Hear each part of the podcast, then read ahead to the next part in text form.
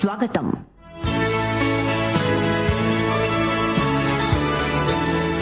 యేసుక్రీస్తు రెండవ రాకడను వివరిస్తూ విశ్వాసులను బలపరిచే ఉద్దేశ్యంతో అపోస్తుడైన పౌలు రాసిన అంత్యకాల సంభవాలు. వినండి. తెసలోనీక పత్రికల ధ్యానాలు.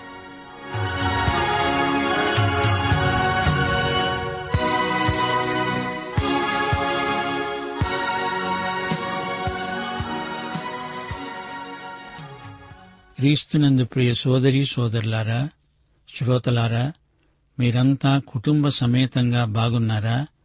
దినదినము ప్రార్థనాపూర్వకంగా దేవుని వాక్యం వింటూ ఆనందిస్తున్నారా? కొంచెం ఆలోచించండి. ప్రేమ లోబరుచుకుంటుంది లోబడుతుంది. ప్రేమ వేదాంతం కాదు ఉపన్యాసాలివ్వడానికి ప్రేమ ఒక నామవాచకంగానే ఉండిపోతే అర్ధరహితమవుతుంది ప్రేమ ప్రేమిస్తేనే కాని అదేమిటో ఎవరికీ బోధపడదు. దేవుని పట్ల ప్రేమే ఆరాధన మనుషుల పట్ల ప్రేమ సేవ. లోకంలో దేవుని బిడ్డలు ప్రేమించి ప్రజాసేవ చేస్తారు. లోకంలో ద్వేషం ఉంది. ద్వేషం స్వార్థజన్యమైన వినాశాత్మకమైన ప్రవృత్తి. వస్తువులను దేవుడిచ్చినవని చెప్పి వాడుకుంటాము. వస్తువులను ప్రేమించి ఆరాధిస్తే అది హేయమైన విగ్రహారాధన. మనుషులను వస్తువుల్లాగా వాడుకోవడం విగ్రహారాధన మనస్తత్వమే. దేవుని ప్రేమకు అవధులు లేవు. నీ ప్రేమకు నీవు బదులు కోరవద్దు. యేసు ప్రేమకు షరతులు కారణాలు ఉండవు. దేవుని ప్రేమ భౌతికాన్ని ఆధ్యాత్మీకరిస్తుంది. సరే శ్రోతలు రండి ప్రార్థన చేసుకుందాము. కృపాసత్య సంపూర్ణుడవైన మా పరమతండ్రి నీకు మా హృదయపూర్వకమైన కృతజ్ఞతాస్థుతులు సమర్పిస్తున్నాము. మా శ్రోతలను వారి కుటుంబములను ఆశీర్వదించండి. వారి అవసరాలను క్రీస్తునందు మహిమలో నీవే తీర్చగలవు. కుటుంబములో తల్లిదండ్రులు పిల్లలు క్రీస్తు ప్రేమలో వర్ధిల్లాలని వారి పక్షముగా విజ్ఞాపన చేస్తున్నాము. యువతీ యువకులు రక్షించబడి పరిశుద్ధ జీవితము ద్వారా అనేక మందిని క్రీస్తు వైపునకు ఆకర్షిస్తారని వారి పక్షముగా విజ్ఞాపన చేస్తున్నాము. ఆయా ఉద్యోగములలో ఉన్న విశ్వాసులు నమ్మకమైన నాణ్యత గల పనులు చేయాలని పరలోక యజమానివైన నీకు నమ్మకంగా జీవిస్తారని ఆశిస్తున్నాము. స్థానిక సంఘములను సంఘ పరిచర్యలను సాక్ష్యమును బలపరచండి. సంఘ కాపరులను సువార్థికులను ఉపదేశకులను ఆత్మాభిషేకమిచ్చి బలపరచండి. సంఘమందు బిడ్డలందరూ ఏక భావము ఏకాత్మ గలవారై సంఘ క్షేమాభివృద్ధికి దోహదపడతారని ఆశిస్తాము. మా దేశమును దేశ ప్రజలను పరిపాలకులను ఆశీర్వదించండి. ప్రకృతి వైపరీత్యము కరువు కాటకములు సంభవించకుండా దేశమును కాపాడండి.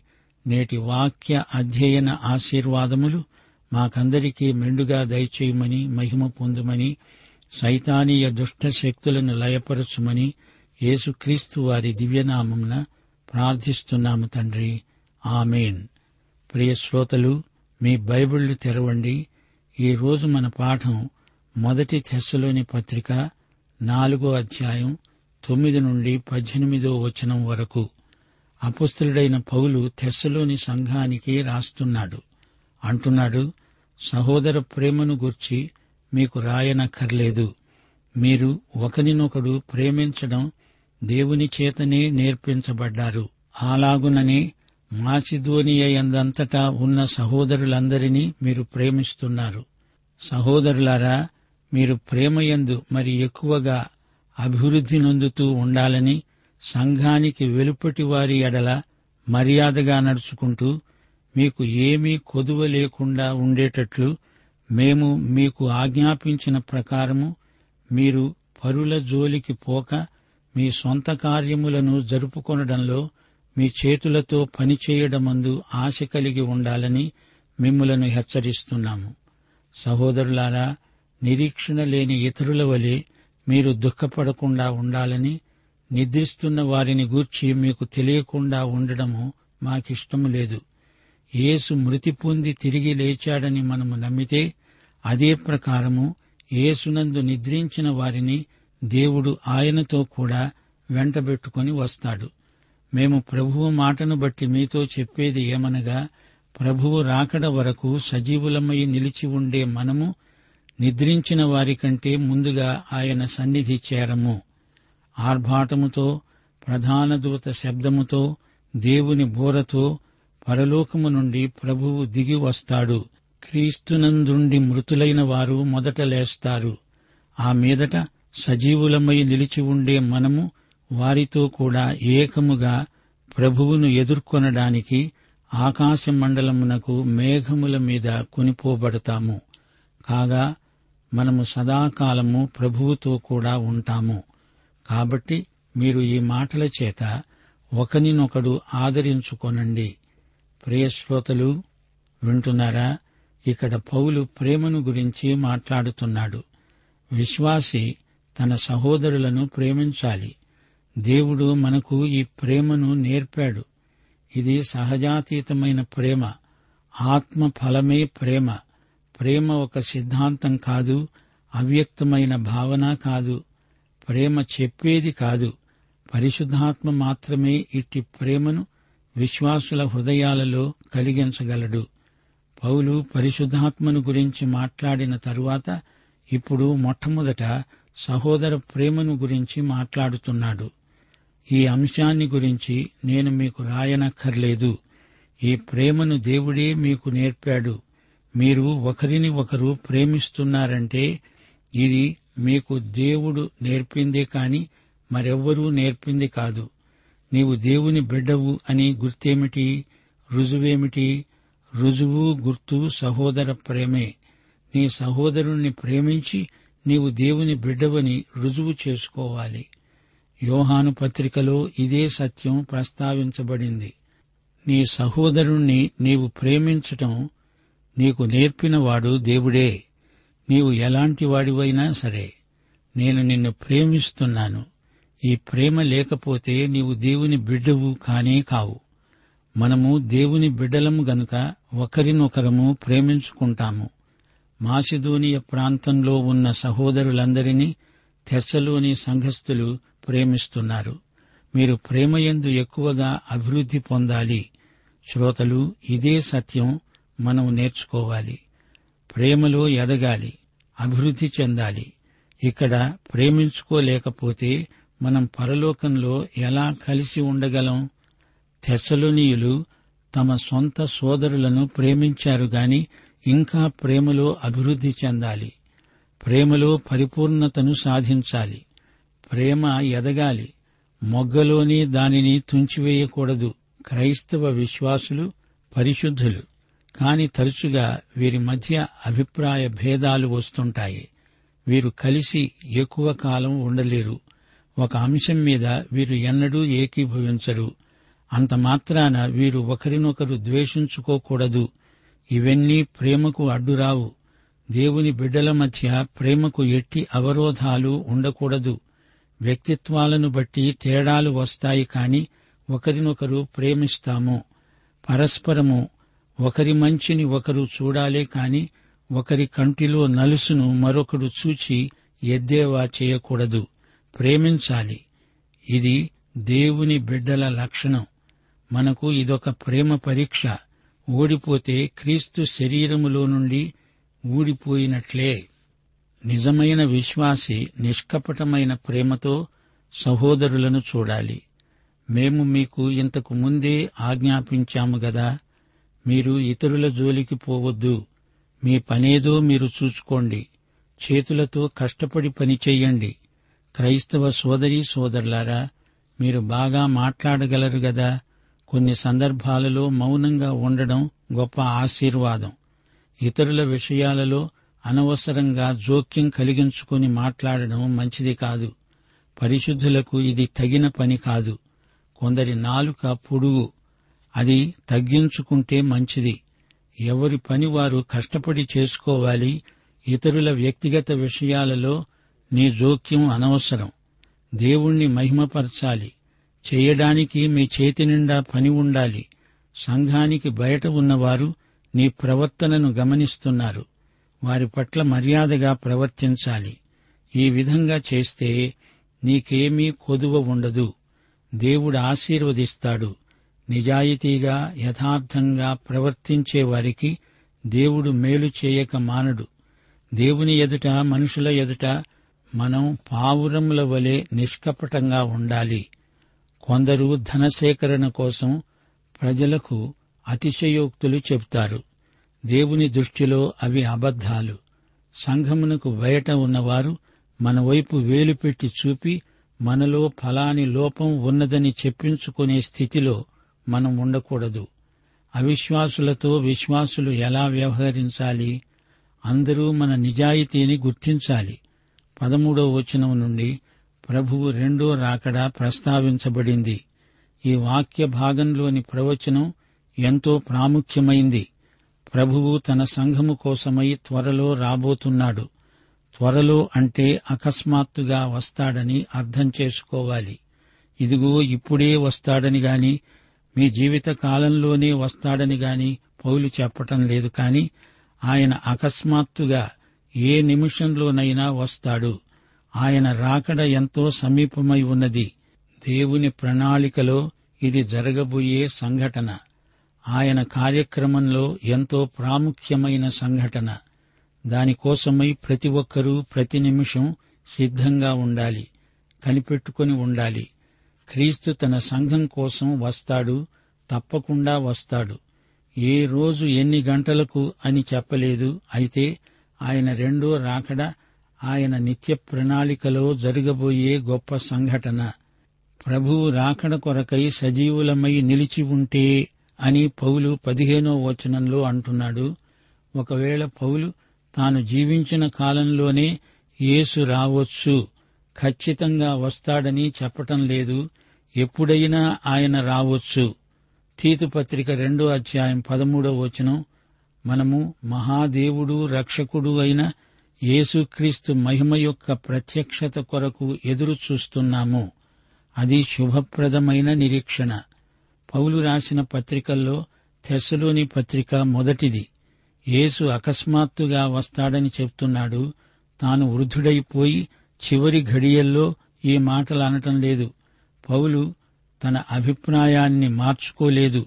ఫిలిప్పీయులకు పత్రిక రాసినప్పుడు అప్పటికే ఆయన వయోవృద్ధుడు.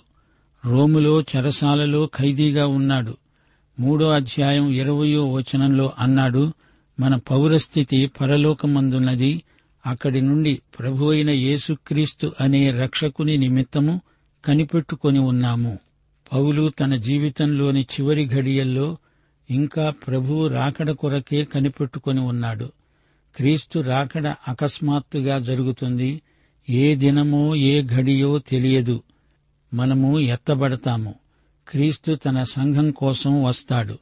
మధ్యాకాశంలో మనము ప్రభువును కలుసుకుంటాము.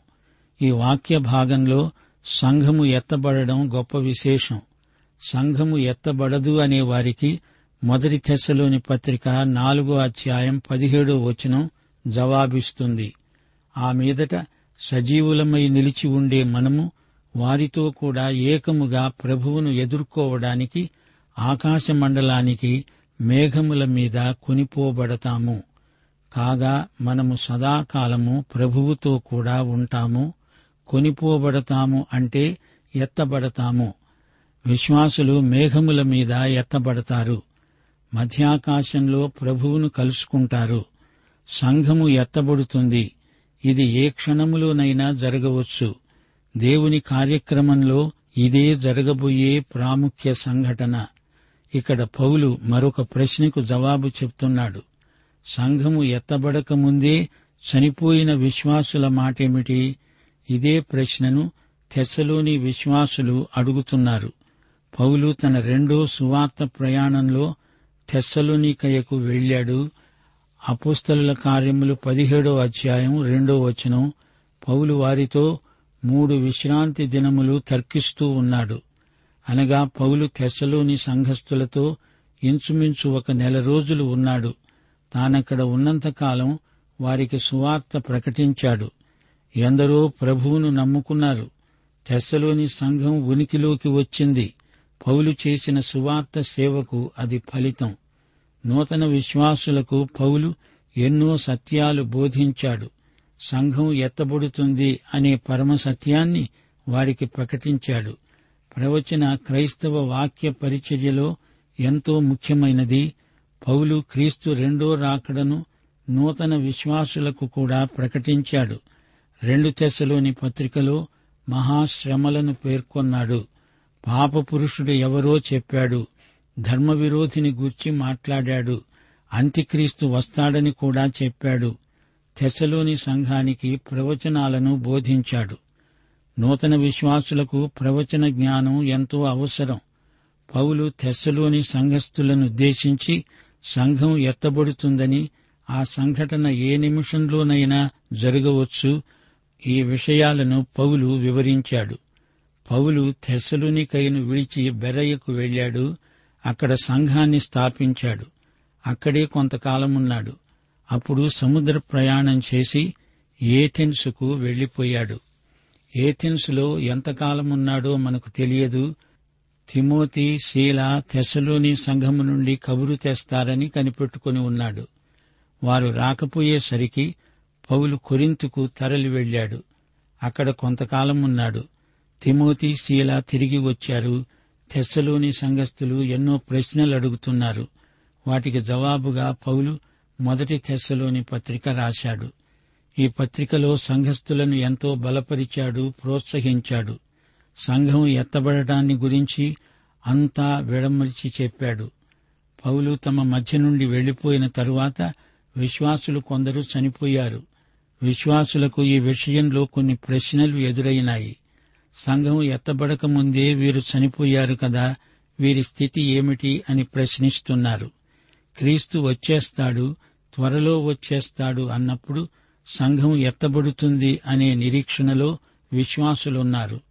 అయితే అంతకు ముందే చనిపోయిన విశ్వాసులు ఎత్తబడే అనుభవాన్ని పోగొట్టుకుంటారా అనేది వారి ప్రశ్న.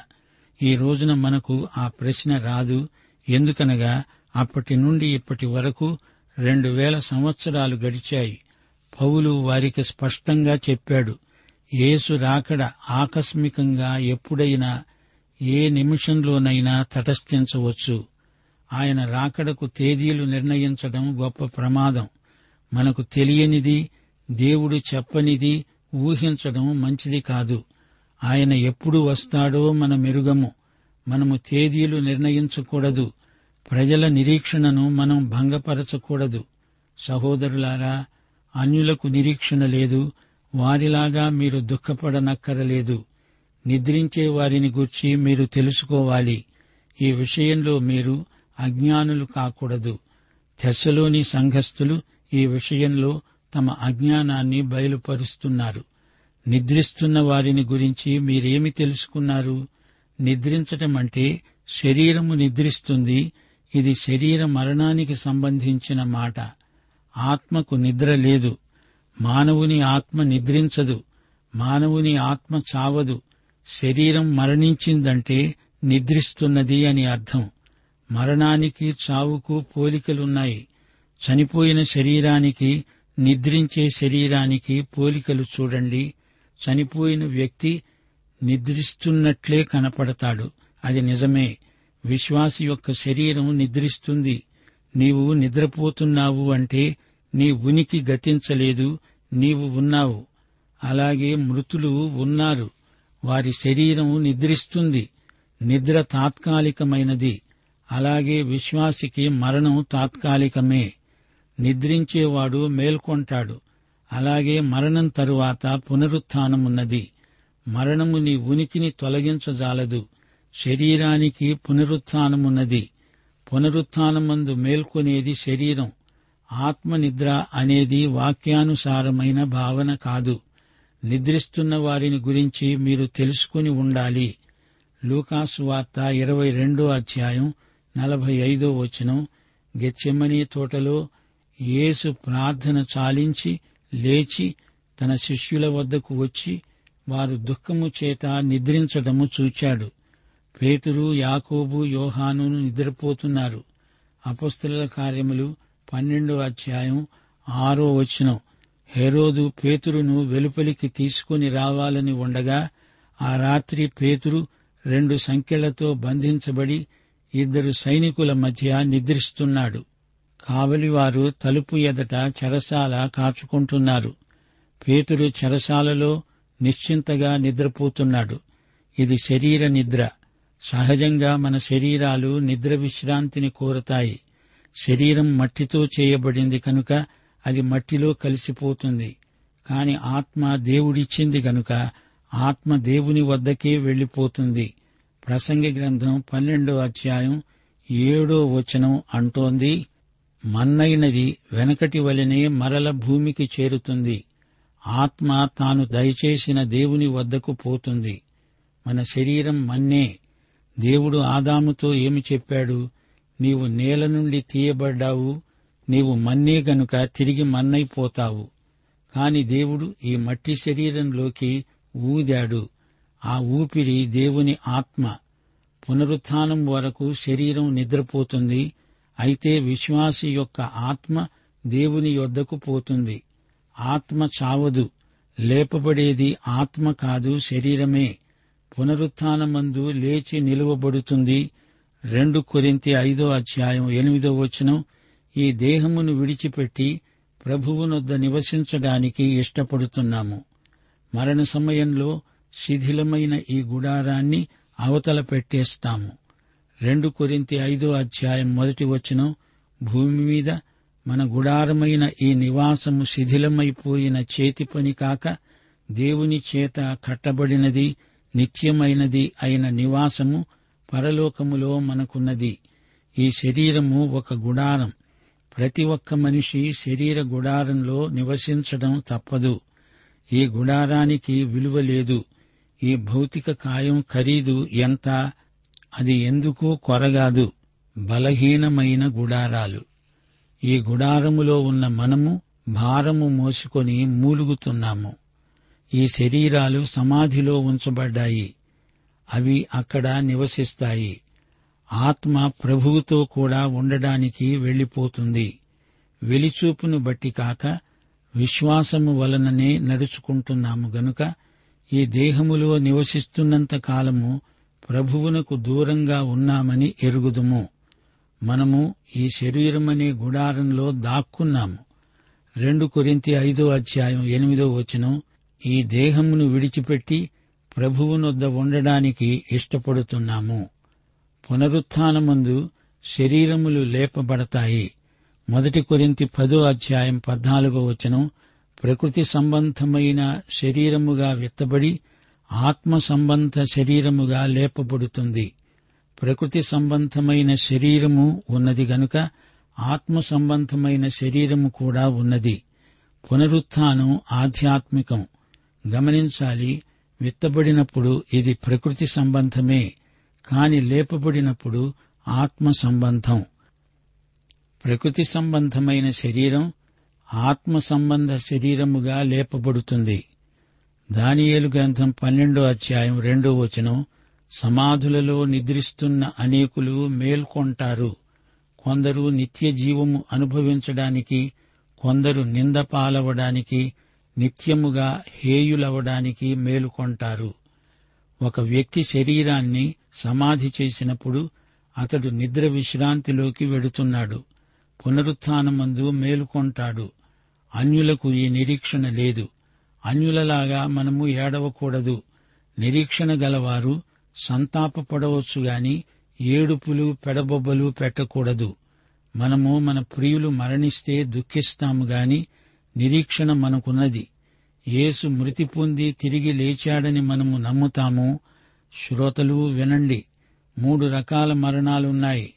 ఒకటి భౌతిక మరణం. ఆత్మ శరీరాన్ని విడిచిపెట్టింది. ఆదాం పతనమయ్యాక తొమ్మిది వందల ముప్పై సంవత్సరాలకు చనిపోయాడు. రెండో మరణం ఆధ్యాత్మిక మృతి. శరీరానుసారమైన మనసు మరణం. దేవుని నుండి ఎడబాటు. నిషిద్ధ ఫలము తినే రోజున వారు ఆధ్యాత్మికంగా చచ్చారు. పండు తిన్నప్పుడు ఆదాము ఆధ్యాత్మికంగా మరణించాడు. పాపులు పాపముల చేత అపరాధముల చేత చచ్చిన వారే ఇది ఆధ్యాత్మిక మరణం. మూడో విధమైన మరణం నిత్య మరణం. దేవుని నుండి ఎడబాటు క్రీస్తునందు మృతులైన వారు మొదట లేపబడతారు. ఆర్భాటముతో పరలోకము నుండి ప్రభువు దిగి వస్తాడు. సంఘం ఎత్తబడేటప్పుడు ఇందులో మరెవ్వరి ప్రమేయము లేదు కాని ఆయన రాజ్యము స్థాపించడానికి వస్తాడు. అప్పుడు దేవదూతలు లోకపు నలుమూలల నుండి ఏర్పరచబడిన వారిని సమకూరుస్తారు. కాని సంఘం ఎత్తబడేటప్పుడు యేసు ప్రభువు మాత్రమే కనపడతాడు. క్రీస్తు పుట్టుకను ప్రకటించినప్పుడు దేవదూతలు రాజు పుట్టాడు అన్నారు. జ్ఞానులు రాజు ఎక్కడ ఉన్నాడు అని వెతికారు. అయితే సంఘం పుట్టినప్పుడు పెంతెకోస్తున్నాడు. దేవదూతలు లేరు. పరిశుద్ధాత్మ దిగి వచ్చాడు. సంఘాన్ని ఎత్తుకపోయేటప్పుడు స్వయంగా ప్రభువే వస్తాడు. దేవదూతలుండరు. ఇస్రాయేలు విషయంలో దేవదూత ప్రమేయం ఉందిగాని దేవుని బిడ్డల విషయంలో దేవదూతలు జోక్యం కలిగించుకోరు. యేసు ఆర్భాటముతో వస్తాడు. అనగా కేక. లాజరు బయటికి రా అని కేక వేశాడు. అలాగే రెండో రాకడలో ప్రభువు కేక వేస్తాడు. విశ్వాసులను సమాధులలో నుండి లేపుతాడు. ప్రధాన దూత శబ్దం అనగా యేసు శబ్దం ప్రధాన దూత శబ్దం వలె మోగుతుంది. దేవుని బూర అనగా యేసు స్వరం దేవుని బూర వలె ధ్వనిస్తుంది. ప్రకటన గ్రంథం మొదటి అధ్యాయం పదో వచనం యోహాను బూరధ్వని వంటి గొప్ప స్వరము విన్నాడు. అది యేసు స్వరం. కనుక కేక ప్రధాన దూత శబ్దం దేవుని బోర ఈ మూడు యేసుక్రీస్తు స్వరమే. ఆయన కేకే. యేసు తన సంఘాన్ని పిలిచినప్పుడు వారి శరీరాలు సమాధులలో నుండి వస్తాయి. ఆయన వచ్చినప్పుడు సంఘమంతా ఏకముగా ఎత్తబడుతుంది. ప్రియశ్రోతలు వింటున్నారా? ఈ మాటల చేత ఒకరినొకరు ఆదరించుకొనండి. మృతులైన వారు మొదట లేస్తారు. క్రీస్తు యొక్క ప్రథమ హతసాక్షి స్టెఫను అతడు మొదట లేస్తాడు. ఆ తరువాత క్రీస్తునందు మృతులైన సాక్షులు హతసాక్షులు ఎందరో లేస్తారు. అయితే అప్పటి వరకు మనము బ్రతికి ఉంటే మనము మహిమ శరీరాలతో ఆకాశ మండలానికి ఎత్తబడతాము. మనమంతా సదాకాలము ప్రభువుతో కూడా ఉంటాము. ప్రియ శ్రోత నీవు ఎత్తబడతావా? ప్రభువుతో సదాకాలం ఉండిపోతావా? ఈ నిరీక్షణ నీకుందా? అయితే ఈ పాఠం నీకోసమే. పాఠం ఇంతటితో సమాప్తం. ప్రభు అయిన యేసుక్రీస్తు వారి కృప తండ్రి అయిన దేవుని ప్రేమ పరిశుద్ధాత్మ యొక్క అన్యోన్య సహవాసము మనకందరికీ సదాకాలం తోడై ఉండునుగాక. ఆమెన్. ప్రేమధార బైబిల్ అధ్యయన కార్యక్రమంలో మీరింతవరకు తెసలోనికైలకు వ్రాసిన పత్రిక వర్తమానాలు వింటూ ఉన్నారు. ప్రస్తుతం మీరు వింటున్న తెసలోనికలకు రాసిన పత్రిక వర్తమానాలపై గొప్ప సంఘటన అనే పుస్తకాన్ని సిద్దం చేస్తున్నాం. గొప్ప సంఘటన అనే ఈ పుస్తకాన్ని ఉచితంగా పొందగోరేవారు ఈ రోజే మాకు వ్రాసి లేదా ఫోన్ చేసి మీ పేరు నమోదు చేయించుకోవచ్చు. మా address Premadhara Trans World Radio India తపాలా సంచి నాలుగు సికింద్రాబాద్ ఐదు సున్నా సున్నా సున్నా ఒకటి ఏడు.